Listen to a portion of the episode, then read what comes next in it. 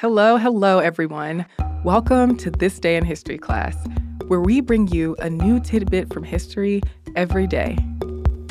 Today is March 15th, 2019.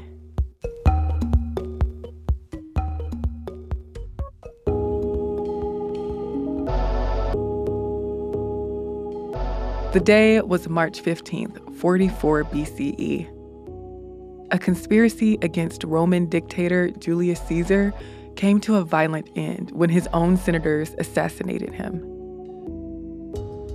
Caesar's power as a military commander and political leader had been rising steadily. He greatly expanded Rome's territories, and he set the stage for Rome to become an empire.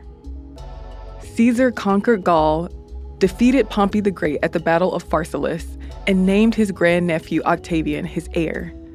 He initiated a bunch of social and political reforms too.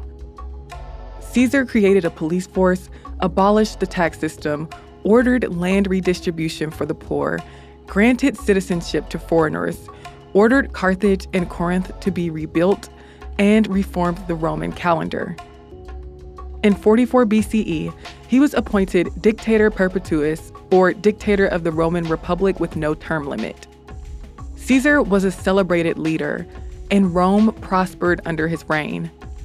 But his senators thought that he was becoming too powerful and that he would soon get rid of the Senate and become king.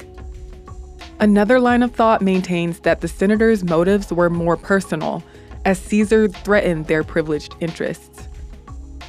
There aren't any eyewitness accounts of Caesar's assassination, but there are some early accounts of the day's events, like the one Nicolaus of Damascus wrote circa 14 CE.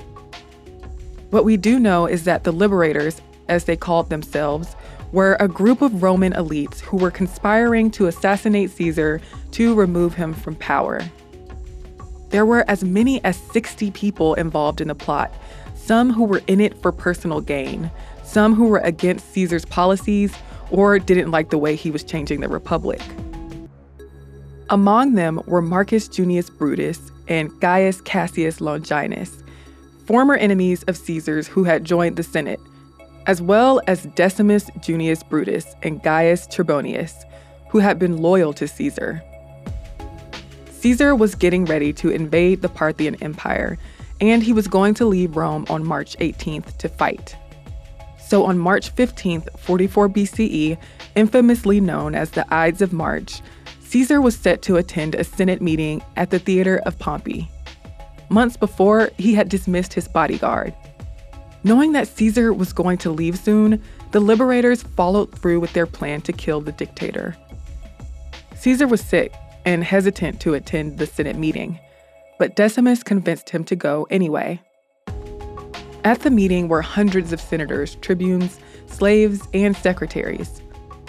Mark Antony, Caesar's right hand, was delayed outside of the portico where the meeting was being held. Lucius Tullus Cimber, the governor of Bithynia, walked up to Caesar on his throne to hand him a petition and pulled back Caesar's toga. At Cimber's signal, Tribune Publius Servilius Casca was the first to strike Caesar with his knife. Having hidden double edged daggers beneath their togas, the rest of the assassins stabbed the dictator. Caesar was stabbed 23 times, but an autopsy report later said that only one of the knife wounds had been a fatal blow.